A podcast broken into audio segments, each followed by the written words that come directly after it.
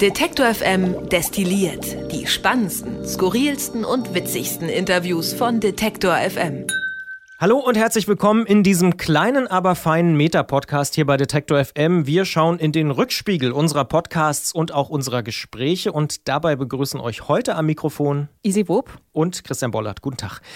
So eine Bürowoche im Hochsommer, Easy, ähm, die hat auch irgendwie was, finde ich. Also die Fenster sind immer offen. Mittags gibt es so eine sommerliche Quark-Pudding-Mischung mit Beeren. Und wenn wir Glück haben, kommt auch mal der Softeismann vorbei. Wie geht's dir so im Sommer im Büro? Mir geht's tatsächlich ganz gut und ich finde auch, dass die äh, Temperaturen hier immer ganz schön angenehm sind, außer in diesem Studio, in dem wir gerade sitzen. Aber wir haben Glück, dass es noch relativ früh ist. Das stimmt. Noch, noch geht's hier in dem Studio. Wir wollen uns auch gar nicht beschweren, aber tatsächlich im Erdgeschoss äh, ist es ganz gut aushaltbar. Wir sitzen in so einem alten Backsteingebäude. Da wird's, glaube ich, auch eben nicht so wahnsinnig heiß. Und genau. wir sitzen glücklicherweise nicht ganz oben im Dachgeschoss. Ich glaube, da äh, kann es schon sehr warm werden. Ja, und wir haben ja auch einen schönen Blick. Ne? Wir gucken direkt auf den Kanal und sehen immer so ein paar Kanufahrer vorbeifahren, äh, die uns dann zuwinken und so. Und manchmal auch im Takt mit so einer Bongo-Trommel dann äh, den Takt vorgeben. Stimmt, so Drachenbootfahrer. Ne? Genau, ja. ja. Ist schon unterhaltsam. Ja, Detector FM ist wie Urlaub, kann man eigentlich sagen. kann man sagen, ja. ja. Und wichtiges Thema, auch für dich. Wir haben auch schon im Vorgespräch über deine Frühstücksroutinen mhm. gesprochen, die ich jetzt hier nicht verraten möchte. Aber Essen war in dieser Woche auch für dich ein wichtiges Thema. Natürlich war es ein wichtiges Thema für mich. Es gibt eine neue Folge Feinkost von unserem Food-Podcast und dafür bin endlich, ich. Endlich, kann man auch sagen. Wir genau, eine längere Frühlingspause eine eingelegt. Genau. Ja. Und äh, Rob Schimoniak und Theresa Bäuerlein, die das sonst immer machen, die haben äh, sich durch sämtliche Karten probiert und sämtliche Themen anrecherchiert, um jetzt wieder künftig äh, monatlich eine Folge zu liefern. Für diese Folge habe ich Theresa aber abgelöst, denn die war noch im Urlaub. Und äh, Rob sei und ich. Sei ihr gegönnt. Sei ja. ihr gegönnt eben. Muss man vor dem Neustart jetzt nochmal so ein ja. bisschen ne? relaxen. Rob und ich waren aber beim vegetarischen Metzger im Bergmannkiez in Kreuzberg. Ja, es äh, gibt einen vegetarischen Metzger, der tatsächlich Fleisch anbietet, das kein Fleisch ist. Aber wie zerlegt der denn, äh, also was zerlegt denn der vegetarische Metzger? Ich stelle mir ja einen Metzger immer so vor, dass der irgendwas hat, was er mit so Beilen kaputt macht. Ja, richtig. Ich habe ja. mich auch gefragt, äh, ja. wie er das macht und äh, habe ihn gefragt, wie das aussieht, ob er so eine Erbse dann irgendwie halbiert oder so. Aber nein, es geht tatsächlich ähm, vor allem um die Zusammensetzung, um die chemische Zusammensetzung. Er macht es auch nicht selber. Äh, wir waren in seiner Filiale, im Concept Store, wenn man das so nennen will. Äh, das Ganze wird von Universitäten ausgetüftelt und es gibt so eine Art Wohnzimmergroße Maschine, in der diese ganzen Fleischersatzprodukte, das klingt immer so unsexy irgendwie, aber die ja, werden dort eben hergestellt. Auch, ja. Sind sie, ja. die werden dort hergestellt und vor allem aus einer Mischung, also es geht immer um die Mischung aus Wasser und eben den Komponenten, die da noch dazukommen. Wie man an meinen Fragen merkt, habe ich die Folge tatsächlich auch noch nicht gehört. Mhm. Ähm, warum sollte ich sie hören? Weil es tatsächlich total interessant ist. Also ich finde diese Diskussion um Fleischersatzprodukte, die ich tatsächlich auch selber in meinem Freundeskreis immer führe, einfach wahnsinnig spannend.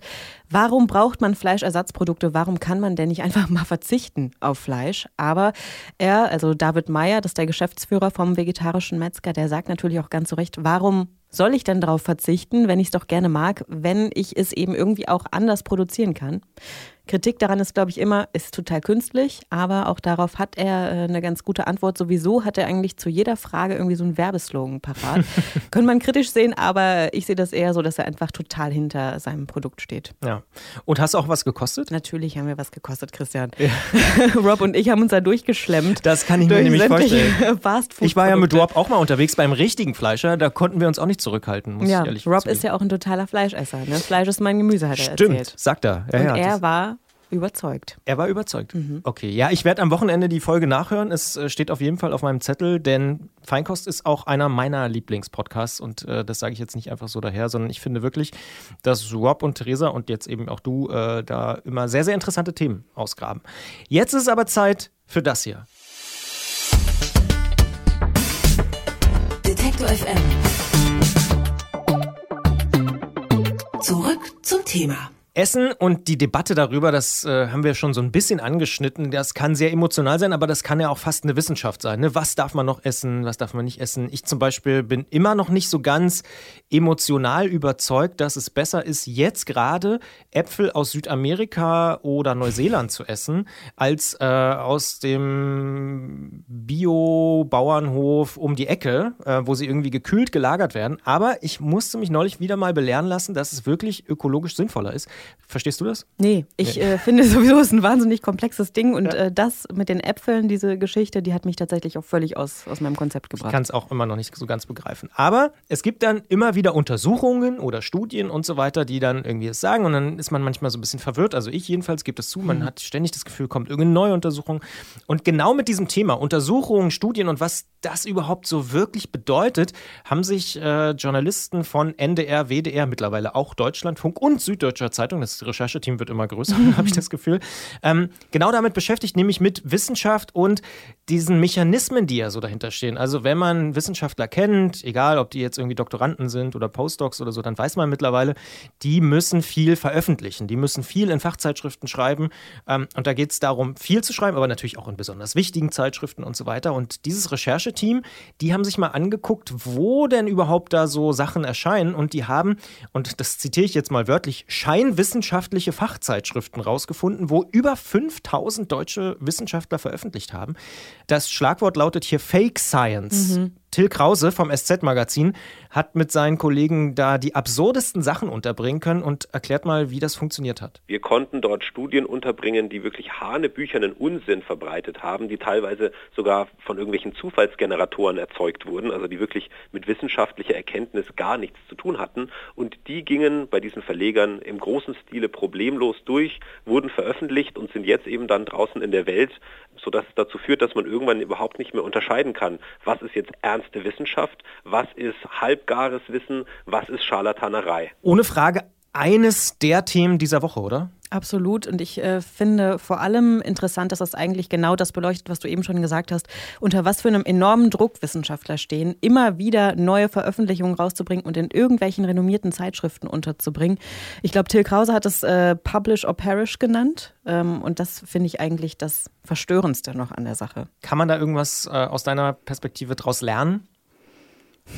Tja, was lernt man daraus? Ich selber bin Gott sei Dank keine Wissenschaftlerin. Ich glaube, das wäre das Letzte, was ich machen Augen auf bei der Berufswahl, nein. Ja. Genau, aber ich finde, dass man generell wieder, wie bei vielen Themen, daraus lernen kann, dass irgendwas falsch läuft in dieser Leistungsgesellschaft, in der wir stecken. Ich glaube, dass es einfach ein völlig falscher Grundgedanke ist und man wegkommen muss davon. Ob das jetzt äh, dadurch passiert, zweifle ich ein bisschen an, ehrlich gesagt.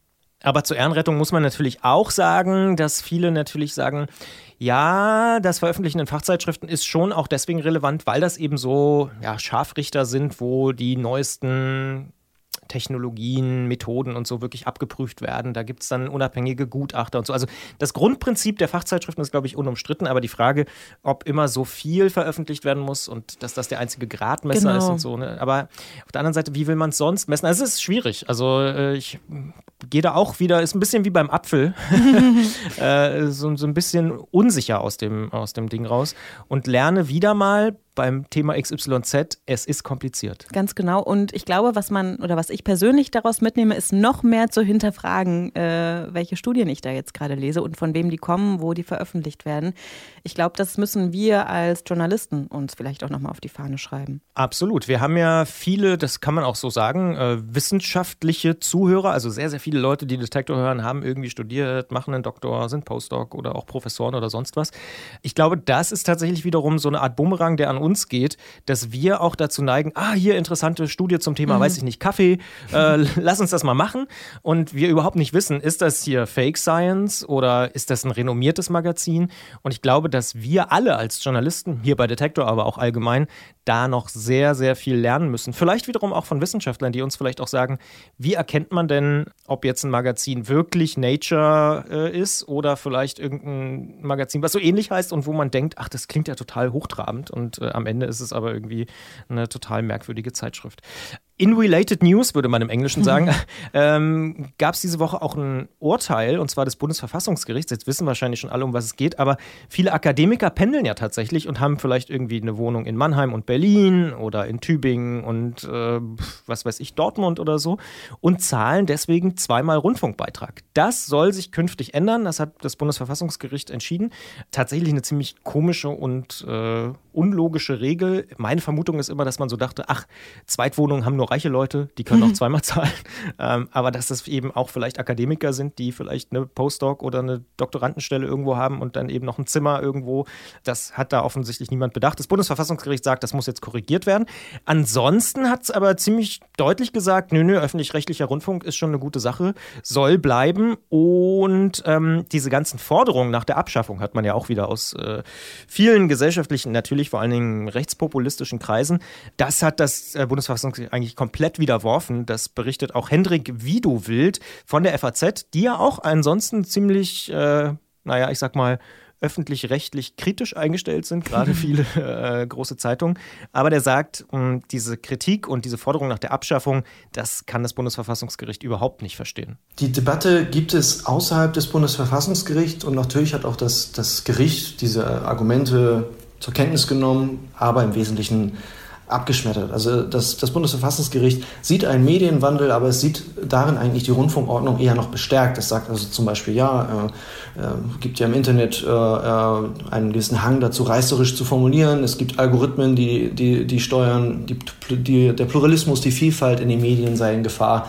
Und ähm, aus all diesen Gründen bräuchte es nun erst recht sozusagen einen öffentlich-rechtlichen Rundfunk. Wir stehen also nicht davor, dass äh, das der öffentlich-rechtliche Rundfunk abgeschafft wird in Deutschland. Nee, und das ist ja auch schon relativ beruhigend. Aber ich würde dir sogar an einer Stelle ähm, nicht widersprechen, aber zumindest ergänzend sagen, dass ich nicht glaube, dass es nur aus rechtspopulistischen Kreisen kommt. Also nicht nur auf keinen Fall, das aber stimmt. ich habe das auch tatsächlich viel im Freundeskreis, dass Leute den Rundfunkgebühren über, kritisch gegenüberstehen, einfach weil sie sagen, ich nutze das überhaupt nicht. Ich habe kein Fernseher, kein Radio.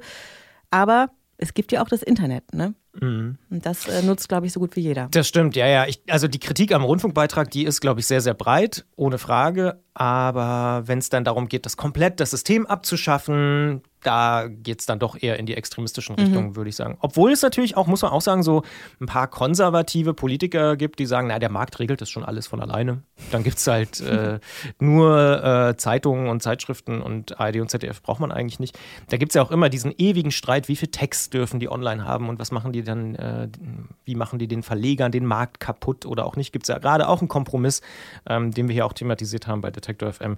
Auf jeden Fall ein Thema, was uns wahrscheinlich noch die nächsten Jahre begleiten wird. Auch die Frage, soll es eine Steuer sein oder wie jetzt ein Beitrag und so, das äh, sind sicher Themen, über die wir auch in Zukunft noch häufiger reden werden. Anderes Thema, was unsere Nutzer und auch uns interessiert, ist die Frage Wohnraum in großen Städten. Und da haben wir diese Woche, wie ich finde, ein sehr interessantes Gespräch geführt zum Thema, soll man eigentlich mieten oder kaufen? Und ja. die Antwort ist auch hier kompliziert. Genau, äh, die Antwort ist wie hier auch immer, es kommt drauf an, würde ich sagen. Ne? Also man muss dazu sagen, das waren Handelsblattredakteure, die ähm, da sehr intensiv sich verschiedene Untersuchungen auch angeguckt haben und sich auch verschiedene Städte angeguckt haben. Was nimmst du mit? Ich nehme mit, dass ich in meiner Mietsituation, glaube ich, noch äh, relativ glücklich bin. äh, was ein Problem ist, sind ja, glaube ich, diese ganzen Staffelmietverträge und so weiter. Also ich glaube, je nachdem, wo man wohnt und wir hier in Leipzig haben sowieso, glaube ich, noch einen ganz guten Stand im Gegensatz zu Kollegen in München und so weiter. Aber ähm, was du nicht weißt von mir, wahrscheinlich ist, dass ich ja selber Immobilie, eine Immobilie besitze, tatsächlich. Ach, guck an. Und äh, ich ähm, stimme da den Autoren des Handelsblatts ein bisschen zu, dass es doch auch ein Klotz am Bein ist, weil es in meiner alten Heimatstadt ist und ja, so richtig wohnen will ich da nicht mehr. Ne? Also was mache ich damit? Aber verkaufen will ich irgendwie auch nicht und so weiter. Also es ist eine komplizierte Frage, das haben wir ja eben schon festgestellt. Ja, ja, definitiv. Was ich mitnehme aus dem Gespräch mit Matthias Streit, das ist einer der Handelsblattredakteure, äh, die diese ja sehr, sehr umfassende Studie gemacht haben, was man auch nochmal nachlesen kann auf unserer Webseite Detektor FM, gibt es auch einen Link zu der Geschichte vom Handelsblatt. Ich finde, äh, er tendiert dann doch eher zum Mieten als zum Kaufen. Hören wir mal rein. Wenn natürlich die Preise weiter so steigen würden, dann äh, ist natürlich ein Kauf immer attraktiver. Aber ich äh, zweifle doch daran, dass diese Preissteigerung, die wir jetzt in den vergangenen Jahren gesehen haben, so, so bleiben. Er glaubt also nicht an immer weiter steigende Preise, wenn es um den Wert von Wohnungen oder auch Häusern geht. Aber auch da wird es garantiert Leute geben, die sagen, naja, guck mal mhm. nach London, Kopenhagen, Paris. Was passiert da seit Jahrzehnten? Da gibt es im Prinzip nur Mini-Dellen, ansonsten geht das immer weiter nach oben. Ja, ich ähm, würde auch gerne dran glauben, äh, was er sagt, dass das nicht immer weitergeht. Ich hoffe das auch, aber so ganz überzeugt bin ich davon nicht. Ja. Stichwort Sommer haben wir vorhin schon kurz drüber gesprochen. Das bedeutet hier bei uns auch, äh, müssen wir ehrlich zugeben, und es liegt unter anderem auch an unserem Musikchef und an mir, ähm, dass hier immer die Tour de France im Hintergrund läuft, ja. jetzt in den vergangenen Tagen. Und da darf man sich auch immer mal so, ich nenne es jetzt mal, äh, sehr pauschale, äh, unqualifizierte Kommentare anhören, wie ah, rollende Apotheke, mhm. Doping und so. Aber diese Woche hat uns Doping interessiert hier bei Detektor FM nicht im Zusammenhang mit Radsport, wo es im Übrigen Fußnote ein sehr ausgeklügeltes äh, Doping-Kontrollsystem gibt, aber natürlich auch ohne Frage Probleme. Ich will es gar nicht äh, totschweigen an dieser Stelle. Aber beim Fußball ist es ja immer noch so ein bisschen Tabuthema. Da heißt es immer noch, beim Fußball gucken habe ich es auch bei dieser WM wieder gehört, naja, Doping, das bringt ja alles nichts, was soll das und so. Wir haben diese Woche drüber gesprochen mit Jonathan Sachse und das ist ohne Frage einer der absoluten Auskenner, wenn es um Doping und Fußball geht geht. Der arbeitet bei korrektiv.org und betreibt auch noch die Seite fußballdoping.de mit, wo er sich genau mit diesem Thema beschäftigt. Und der sagt, es ist schon richtig, Fußball und Doping funktioniert A, also ergibt natürlich Sinn, weil die laufen auch wahnsinnig viel, die sprinten, die müssen fit sein. Da kommt es darauf an, in den letzten Minuten noch ein Tor zu machen, in der Verlängerung vielleicht und so. Also natürlich geht es da auch um Ausdauer und Kraft und das kann man auch alles mit medizinischen Mitteln irgendwie beeinflussen, sage ich mal. Und sein größter Kritikpunkt ist, dass es eben keine unabhängigen Kontrollen gibt. Also bisher kontrolliert sich die FIFA selbst und das ist irgendwie, ich weiß auch nicht, äh, so als ob sich der Schokonusshersteller selber kontrolliert, ob da zu viel Zucker drin ist. Ähm, das kann natürlich nicht nicht funktionieren und das sagt eben auch Jonathan Sachse. Der erste Schritt wäre für mich wirklich, das ähm, ganze Kontrollsystem in unabhängige Hände zu übergeben. Es gibt ja die ähm, Anti-Doping-Agenturen, die Welt-Anti-Doping-Agentur und dann sozusagen jedem Land auch eine eigene und die sollten dafür zuständig sein. Das ist auch in, zum Beispiel im Fußball, in der Bundesliga mittlerweile der Fall. Und das sollte auch bei den großen Turnieren beginnen. Da geht es ja nun wirklich um äh, das Äußerste. Da geht es um, das ist das, das meiste Geld im Spiel und das ist sozusagen der Höhepunkt für jeden Spieler in seiner Karriere, die Weltmeisterschaft. Und äh, wenn wo gedopt wird, dann gerade bei einer Weltmeisterschaft, würde ich sagen. Und das sollte dann auch unabhängig kontrolliert werden. Ich finde, da hat er total recht, solange nicht die Welt-Anti-Doping-Agentur, so wie auch in anderen Sportarten, wie zum Beispiel im Radsport, mal unangekündigte Trainingskontrollen macht und nicht nur nach dem Spiel kontrolliert, dann wird auch nie jemand positiv getestet werden. Und dafür gibt es sogar noch, wenn man sich die Historie von Fußball mal anguckt, Juventus Turin in den 90ern, Olympique Marseille und ähnliche Sachen, da gibt es so viele Beispiele, äh, wo Leute positiv getestet worden sind, obwohl es so schlechte Kontrollen gibt, da wäre ich wirklich mal ganz vorsichtig äh, bei Leuten, die sagen, ach nee, Doping im Fußball gibt's nicht, ergibt keinen Sinn und so weiter. Vor allem, wenn das die FIFA selbst sagt. Ne? Ja, warum ja. muss jetzt eigentlich der Fußball wieder so eine kleine ja, eine Extrawurst bekommen? Ja, weil sie halt mehr Geld haben, glaube ja, ich. Genau. Ja, ja. Das ist wirklich äh, ein Thema, was uns vermutlich auch äh, noch begleiten wird. Wer dazu mehr erfahren will, dem empfehle ich wirklich die Seite fußballdoping.de.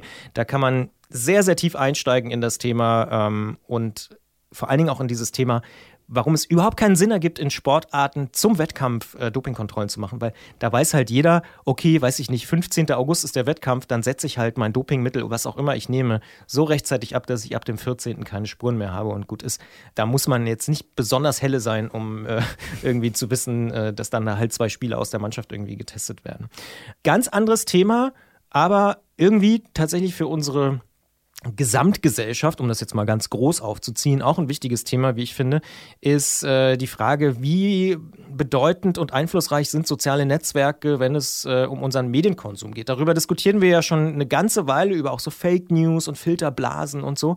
Und diese Woche haben wir, wie ich finde, ein sehr, sehr hörenswertes Gespräch mit Ottfried Jarren geführt. Das ist so einer der profiliertesten deutschsprachigen Medienwissenschaftler, das kann man, glaube ich, definitiv so sagen.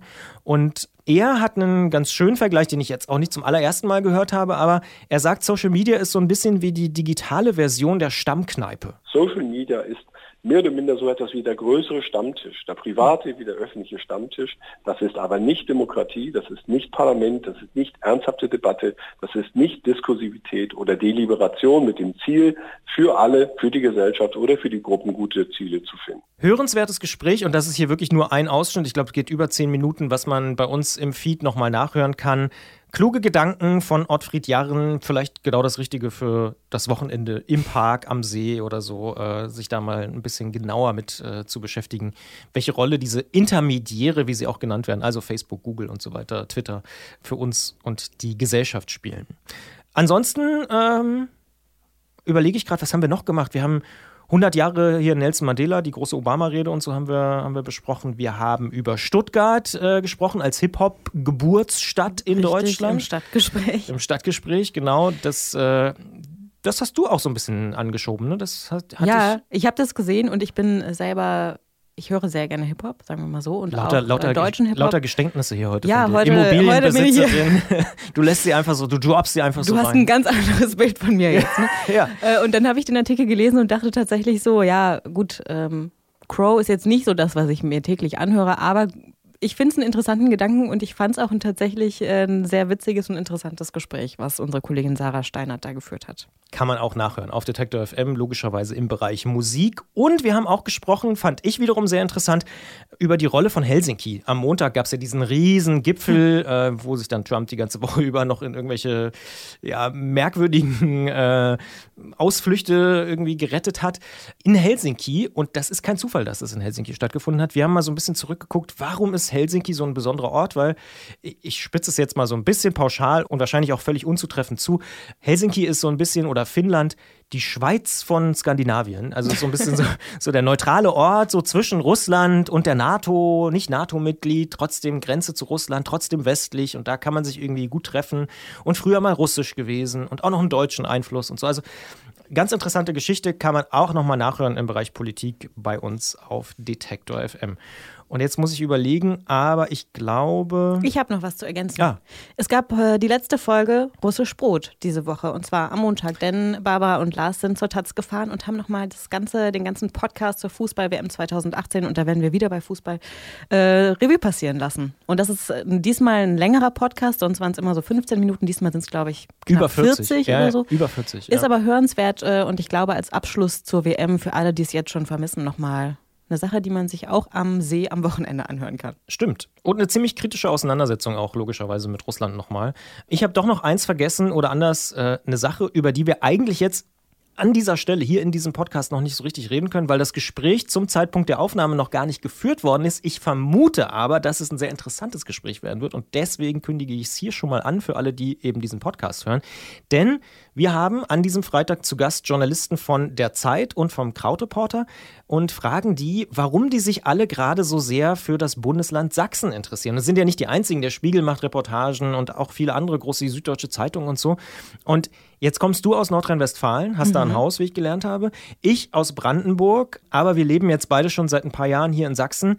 Kannst du diese Faszination für Sachsen verstehen, dass so viele Journalisten sich jetzt besonders dieses Bundesland angucken? Ja, ich weiß nicht, ob ich es als Faszination bezeichnen würde tatsächlich oder eher als Weg gegen die ganzen politischen Entwicklungen in Sachsen vorzugehen.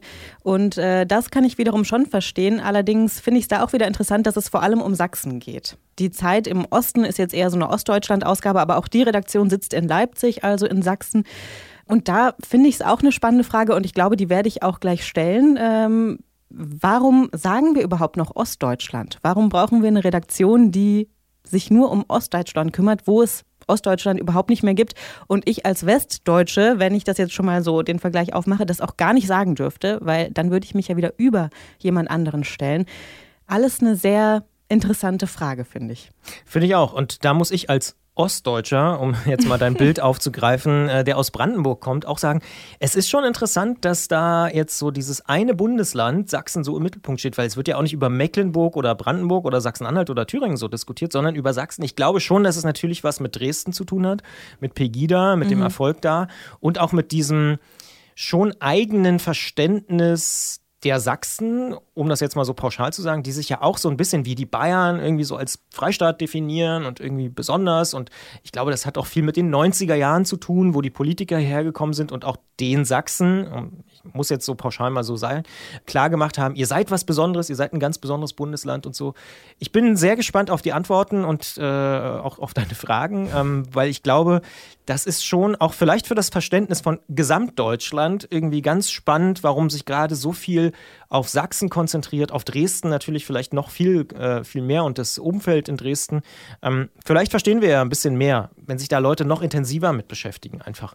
Ähm, auf jeden Fall eine sehr, sehr, sehr interessante äh, Entwicklung, dass ganz viele Journalisten da hingucken. Ich glaube, es hat was wirklich mit, wie du schon sagst, so mit dem Verstehen wollen zu tun. Ja, glaube, das trifft es, glaube ich, ganz gut. das ist so ähm, der Punkt, warum sich da jetzt so, so viele Leute engagieren. Und es sind ja auch ganz viele Fragen offen.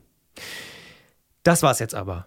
Jetzt sind wir durch. reicht's. Äh, wir Wir müssen sagen, dass wir natürlich bei Twitter sind, Detektor FM, dass es die Facebook-Gruppe gibt, wo jetzt schon über 280 Leute mittlerweile äh, Mitglied sind und mit uns diskutieren über die Themen, die wir so machen. Zum Beispiel auch über die Frage, warum äh, ausgerechnet jetzt Sachsen so im Fokus steht. Ähm, Detektor FM Club heißt das Ganze, wenn man da auch dazukommen will. Das Positive ist, und auch die Frage kam diese Woche auf, warum macht ihr das überhaupt? Facebook-Gruppe und so. Das Positive ist, wir haben dort noch wie früher, könnte man fast sagen, einen sehr direkten Zugang äh, zu euch Nutzern. Das heißt, da gibt es kaum einen Algorithmus, der da eingreift. Wir können viel, viel direkter mit euch kommunizieren. Wer da Mitglied ist, sieht auch fast alles, was wir da posten. Nicht wie jetzt auf unserer klassischen Seite, wo man gar nicht mehr alles angezeigt bekommt. Und äh, deswegen nutzen wir das als ohne Frage Vehikel, weil es nichts Besseres gibt auf Facebook. Solange noch so viele Menschen auch Facebook nutzen, wollen wir natürlich aber auch mit euch ins Gespräch kommen. Deswegen diese Gruppe. Kommt gerne dazu, kommt mit uns in den Austausch. Äh, wir diskutieren da über diverse Sachen, über Sachsen, äh, über Lautstärken äh, im Podcast, über Geschwindigkeit, wie schnell wir reden. Ich hoffe, dass wir ja mittlerweile hier in diesem Podcast ein bisschen langsamer sind. Ja, doch, ich glaube, hier haben wir jetzt so langsam eine Geschwindigkeit erreicht, die, die ganz gut ist. Und man kann uns aber natürlich auch trotzdem ganz klassisch erreichen. Kontakt at Detektor FM ist unsere Mailadresse. Und diesen Podcast, wie alle anderen Podcasts von Detektor FM, gibt es bei Apple Podcasts, bei Deezer, bei Google Podcasts neuerdings und auch logischerweise bei Spotify oder jeder anderen Podcast-App, die man persönlich so favorisiert. Jetzt sind wir raus. Geht's denn an See für dich am Wochenende? Ich weiß es noch nicht. Ich bekomme Besuch am Wochenende und deswegen will ich da ungern schon entscheiden, wo es hingeht. Aber gibt es schon Essenspläne, um mal zurück zum Anfang zu kommen? Klar, Pizza gibt's. Pizza? Am Samstag. Aber vom vegetarischen Metzger? Nee. Nee, ich bin ja nicht in Berlin, ich bin ja in Leipzig, ne? Aber vielleicht eine vegetarische Pizza, höchstwahrscheinlich. Was kommt da drauf bei dir? Ähm, ich gehe in so eine Pizzeria, wo es nur lokale Zutaten und saisonale Zutaten gibt. Von daher Du lässt dich überraschen. lasse ich mich überraschen. Achso, du machst die Pizza nicht selbst, sondern nee, du. wir ähm, gehen essen, wir, wir gönnen uns mal was am Wochenende. Volle Gönnung. Und bei dir, Christian? ähm, ich weiß auch noch nicht so genau. Ich wollte mal eine Runde Rennrad fahren. Mhm. Ähm, übrigens, Fußnote, gibt eine neue Folge von Antritt, geht es um die Eurobike, aber das nur am Rande. Und ansonsten mal gucken. Ich dachte, See ist schon eine Option. Auf jeden Fall, da bei, äh, Es soll bei ja ziemlich- 33 Grad. Ne? Ziemlich warm werden, genau. Und einen Eisbecher gibt's noch. Den gibt's jeden Tag. Kein Tag ohne Eis. In diesem Sinne, guten Appetit, bis bald. Bis dann. Detektor FM kann man übrigens auch live hören. Wir senden rund um die Uhr ein Online-Radio mit Kopf, Herz und Haltung. Im Wortstream mischen wir wissenswerte Themen mit moderner Popmusik und der Musikstream ist der perfekte Tagesbegleiter mit frischer Musik.